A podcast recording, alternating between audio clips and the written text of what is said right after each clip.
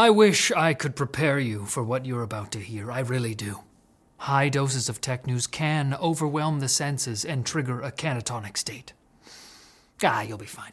NVIDIA, fueled by rabid demand for its AI accelerators, briefly hit a $2 trillion market cap for the first time this morning, joining an exclusive club occupied by Apple and Microsoft, who immediately started talking about how their neighborhood's really going downhill. But Axios notes that NVIDIA's climb can't go on forever. The companies that want all those expensive NVIDIA GPUs to power their fancy new AI features, like Microsoft and Google, recently reported earnings that disappointed their own investors. Because, as cool as it is to give everyone free access to a Bing that doesn't suck, when something is free, it means users don't pay for it.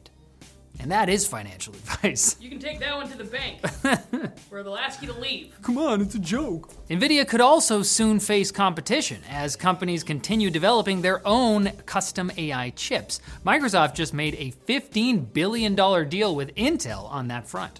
Although Nvidia doesn't seem too worried about that, the company listed its top competitors as Huawei, AMD, Amazon, Microsoft, and Broadcom in its annual report, which I assume had the Thanos meme as an attachment. But in a sign that Nvidia hasn't forgotten that some people play games on its GPUs, it also launched a beta for the Nvidia app, a supposed replacement for and merging of GeForce Experience and the Nvidia control panel on Windows.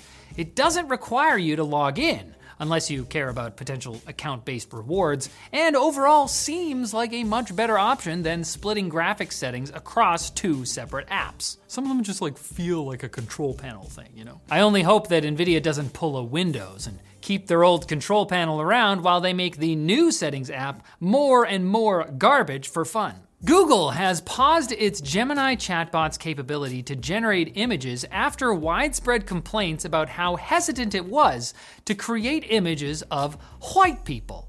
Sure, there's no real reason why drawing a hypothetical pope of color would be problematic, but I'm not sure the same could be said about depicting your average racially diverse platoon of German soldiers circa 1943. They were trying to correct historical injustices.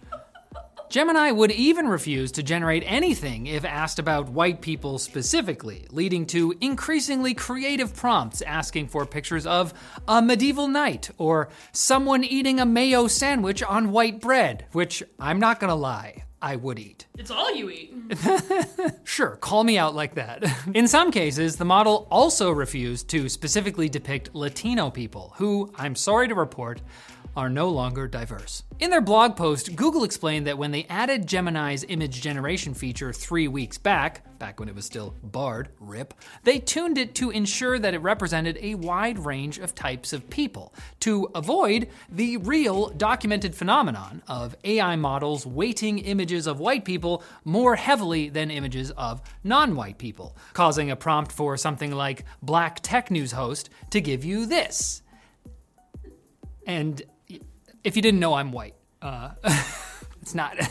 OpenAI does something similar, but it seems like they've managed to do so without turning all the dials up to 11. If you want to test how well open source image generator Stable Diffusion did, version 3 was just released in early preview. While its diversity quotient is still unclear, it seems to have largely caught up with Midjourney and DALL-E in terms of depicting shapes and pets. The most important. So hopefully Google tunes up their AI models a bit better because with Chrome's new Help Me Write feature, AI generated schlock is gonna be just a right click away. okay. Shapes, pets, and one day Hispanics. Reddit has confirmed leaks from last week that it would go public, but because it's Reddit, they had to do so in a quirky way that's kind of charming, as long as you do it in the right sub. The company filed its initial public offering yesterday to be listed on the New York Stock Exchange as Reddit ticker symbols are usually just your company name, but cuter. Interestingly, in addition to offering stocks to your standard institutional investors, Reddit says they'll also offer them to its top users, including moderators, as determined by their Reddit karma, proving that it's not worthless. It's worth the chance to lose your money gambling. Reddit also confirmed a leak claiming it had struck a content licensing deal with a major AI company, which turned out to be Google. Who will have direct access to Reddit's API for a rumored 60 million bucks a year. Now, if your Reddit data being collected to train AI rubs you the wrong way, Reddit points out in their filing that, well, Everyone was already doing that anyway, including OpenAI, whose CEO Sam Altman is apparently one of Reddit's biggest investors, which isn't doing much to dispel the notion that he has a plan to take over the world through the power of shrewd investments and scanning everyone's eyes into the crypto ball. That that'll help, I'm sure. Now we have your eyes. Leave my balls alone, Altman. Now it's time for Quick Bits, brought to you by Odoo. It's hard to run a business without a website. I mean, how will people even know you sell heated shingles if you don't show up when they search for hot shingles in their area? Thankfully, Odoo allows you to create a top notch website absolutely free. Plus, their drag and drop features and design elements can help anyone build their dream website. No coding required. Odoo also provides unlimited hosting, reliable support, and a free custom domain for an entire year. So, visit the link below and start creating your free website today with Odoo. I don't know about you, but I need me some quickity bits, lickety split. You know what I mean? it's okay. All right, you can cut anytime. A small number of Vision Pro owners have reported identical issues where hairline cracks form on their headset's cover glass. An unfortunately noticeable problem when more than half of the product's visible surface is that glass. Even worse, the cracks only make the creepy eyesight feature creepier. Even worser, some affected owners are being told they need to pay up to $800 to repair the glasses, since Apple doesn't recognize the issue as a manufacturing defect. I mean, anything could have caused a group of complete strangers to all develop perfectly straight hairline cracks in the exact middle of the front cover glass of their $3,500 spatial computers. Maybe they all have toddlers. Toddlers with the hands of surgeons. It's a scourge, and we need to do something about it surgeon toddlers sweeping across America. In happier Apple news, the company has announced iPhone 15 batteries live twice as long as they initially thought. If you renounce the corrupt so called European Union and swear fealty to the divine fruit. Ah. Okay, the last part's optional. Apple retested the batteries found in all iPhone 15 models, and they now claim the phones can maintain at least 80% of their original capacity for 1,000 charging cycles. Previously, they said it was 500. They found the lightning cable of youth. However, no one knows why the result has changed so massively. Did Apple change how they test? Did they initially underestimate the lifespan to avoid a repeat of the iPhone 14's Batterygate class action lawsuit? Did Tim Cook beguile the batteries with his southern charm? Who's to say? Tim Apple, you saucy minx. I know you can last for longer, and if you know what's good for you, you will. Canada's University of Waterloo will be removing M&M branded vending machines from campus after it came to light that the machines may have been covertly collecting customers' facial recognition data. This story was blown wide open when a Waterloo student posted a strange error message from the machine to Reddit, reading, invenda.vending.facialrecognition.app.exe, leading to the obvious question of, hey, so why do the stupid M&M machines have facial recognition? Adaria Vending Services says that the technology acts as a motion sensor that detects faces and activates the purchasing interface, but does not collect user data. Okay, but maybe this glorified snack dispenser doesn't need to know whether or not I have a face. Ever thought of that?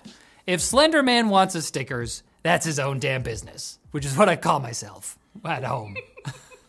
U.S. space exploration company Intuitive Machines has successfully landed its Odysseus spacecraft near the moon's south pole, making it the first privately developed spacecraft to successfully land on the lunar surface and the first U.S. based craft to land there since 1972.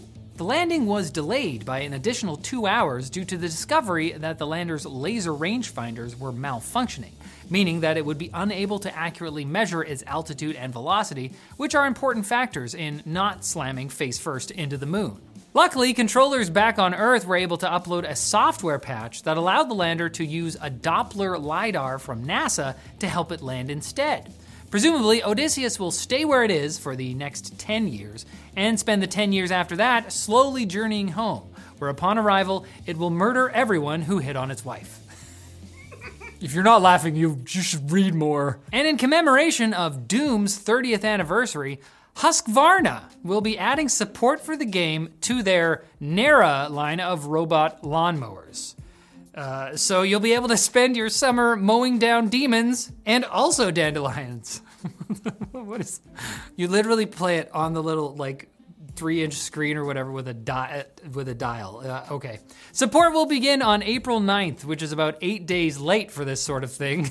and it will end on September 9th, when it's just about time to pack your Devil Destroyer back in the shed. It may seem like a strange alliance, but nowadays, most people who played the OG Doom when it was first released are now middle aged dads, blowing off steam by beheading weeds.